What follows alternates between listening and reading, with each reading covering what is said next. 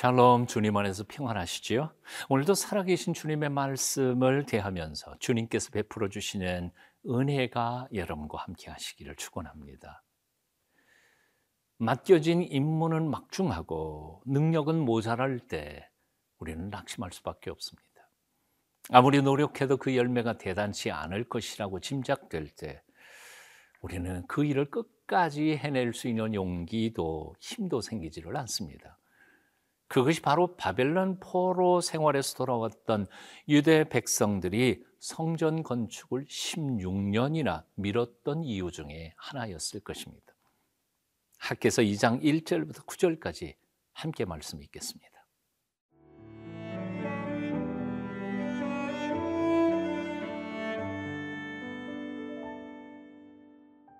학계 2장 1절에서 9절 말씀입니다.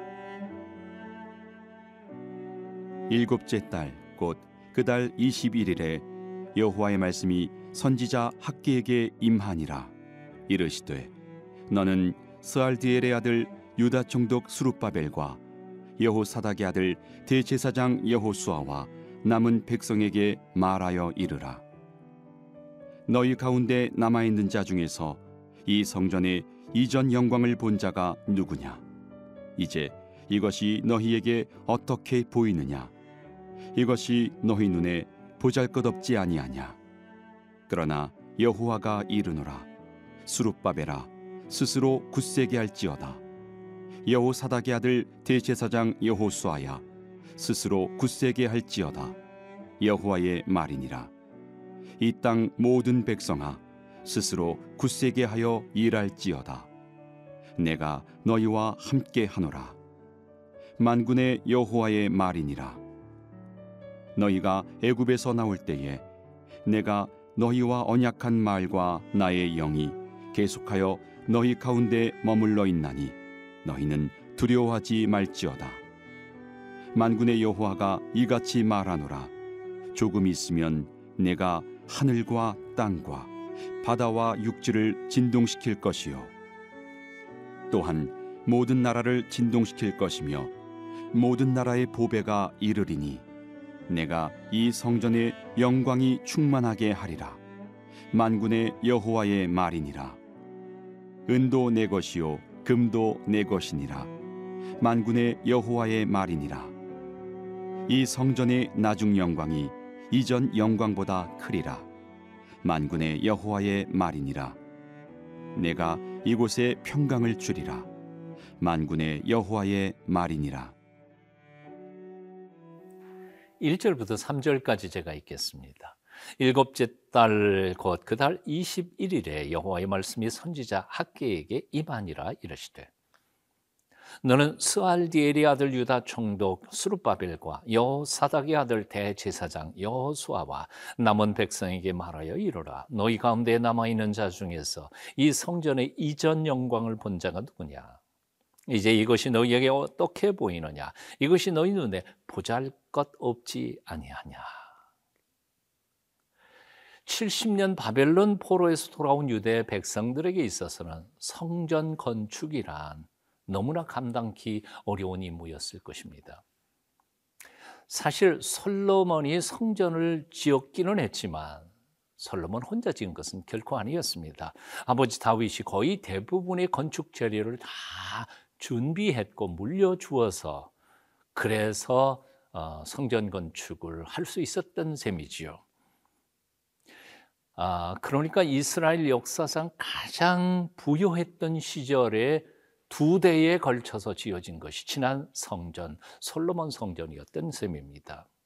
그런데 이제 70년 바벨론 포로에서 돌아온 이스라엘 백성들이 자신들이 가진 모든 것을 다 몽땅 합쳐서 성전을 건축한들 그 성전과 비교가 될 수 있었겠습니까? 그러니 그들은 시작도 하기 전에 절망하기 시작한 겁니다. 그렇게 형편없이 성전을 질 바에는 차라리 짓지 않는 것이 낫지 않을까 하는 유혹도 그들 마음속에 있었던 것이지요.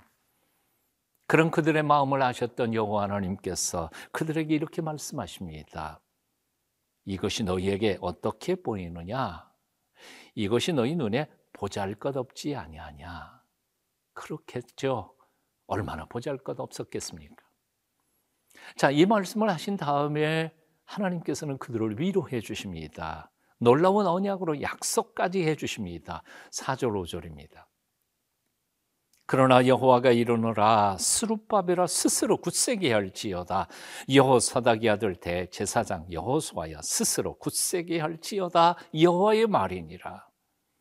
이 땅 모든 백성아 스스로 굳세게 하여 일할지어다. 내가 너희와 함께 하노라. 만군의 여호와의 말이니라. 너희가 애굽에서 나올 때에 내가 너희와 언약한 말과 나의 영이 계속하여 너희 가운데에 머물러 있느니라. 너희는 두려워하지 말지어다.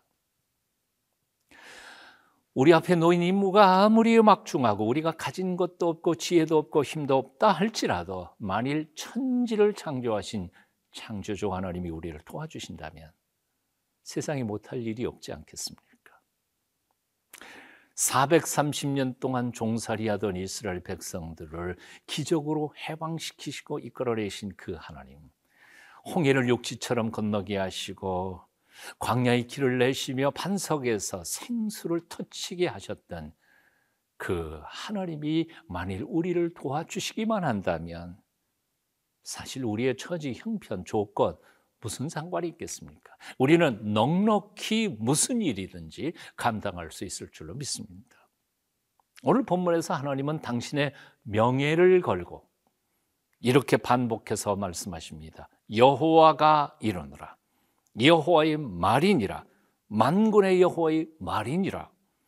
그리고 세 번씩이나 그들에게 강조하며 위로하고 있습니다. 굳세게 할지어다. 스스로 굳세게 하여 일할지어다.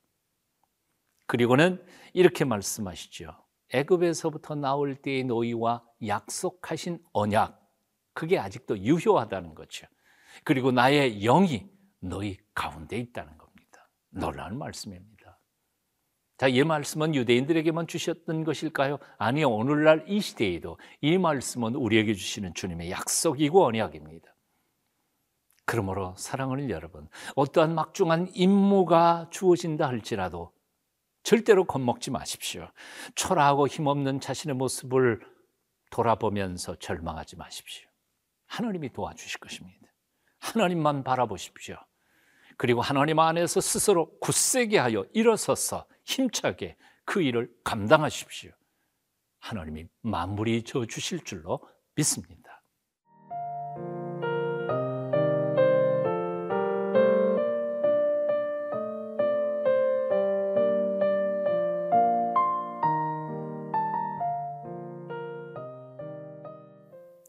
이제 계속해서 위로해 주시며 주시는 여호와 하나님의 언약의 말씀을 들어보십시오.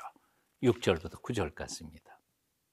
만군의 여호와가 이같이 말하노라. 조금 있으면 내가 하늘과 땅과 바다와 육지를 진동시킬 것이요. 또한 모든 나라를 진동시킬 것이며 모든 나라의 보배가 이르리니 내가 이 성전에 영광이 충만하게 하리라.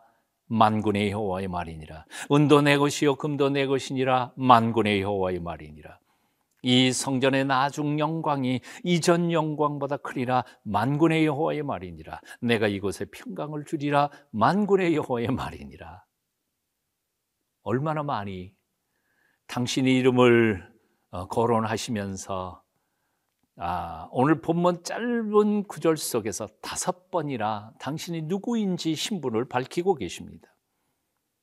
구절에는 두 번씩이나 반복해서 이렇게 말씀하십니다. 만군의 여호와의 말이니라, 만군의 여호와의 말이니라. 이만큼 하나님께서는 당신께서 이제 약속하시는 언약의 말씀을 명예를 걸고 지키시겠다는 것입니다.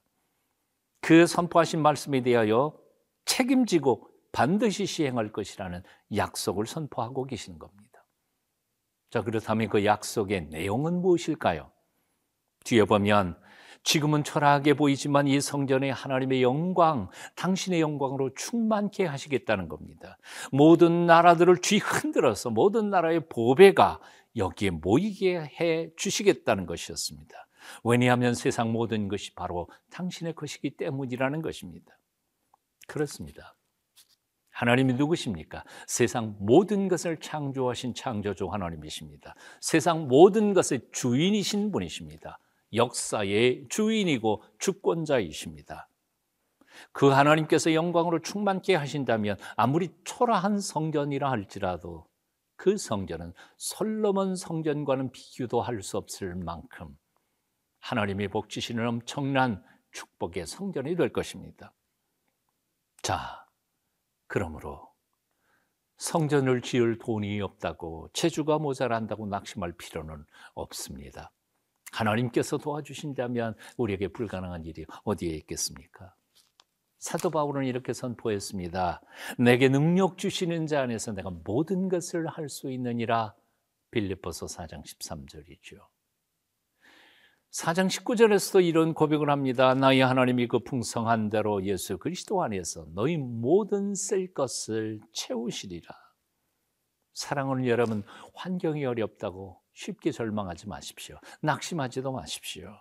주께서 주어진 일이 너무 막중하고 힘들다고 투덜거리지도 마십시오. 하나님께서 내게 능력이 부족, 할 때 능력 주실 것입니다. 돈 모자랄 때 돈 주실 줄로 믿습니다. 언젠가 한번 한 아프리카 선교사님과 대화를 나눈 적이 있었습니다. 그런 아, 후원자가 한 분도 없는 데에도 불구하고 엄청난 사역들을 많이 하신 분이셨습니다. 그래서 제가 물었습니다.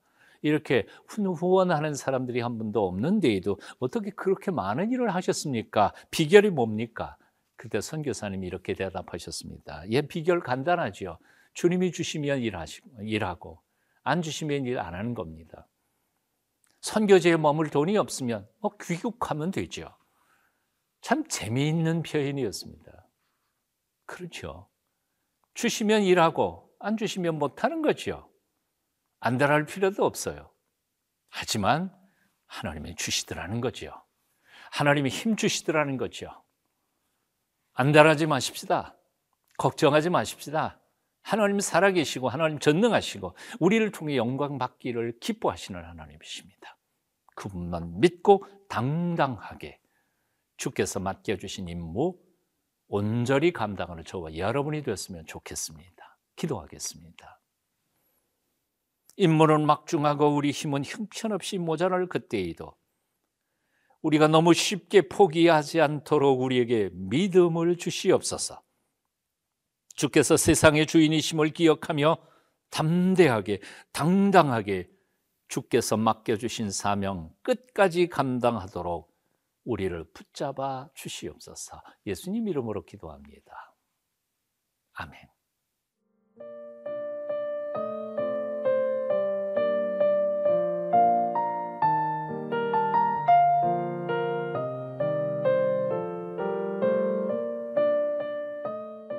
이 프로그램은 시청자 여러분의 소중한 후원으로 제작됩니다.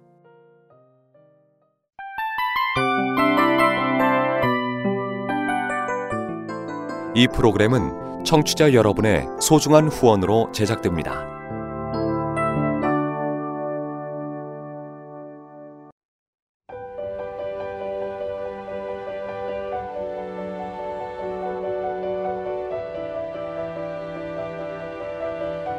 세상에는 수많은 교회들이 있지만 더 깊이 있는 말씀 강해를 찾기 위해 크기로만 교회를 선정하지 않습니다. 보다 좋은 영적 콘텐츠를 더 많이 나누기 위해 방송비를 받지 않습니다. 1년 365일 복음만 전하고 싶어서 우리는 광고를 하지 않습니다. 온누리의 복음을 땅끝까지 CGN TV와 함께 땅끝 성교사가 되주세요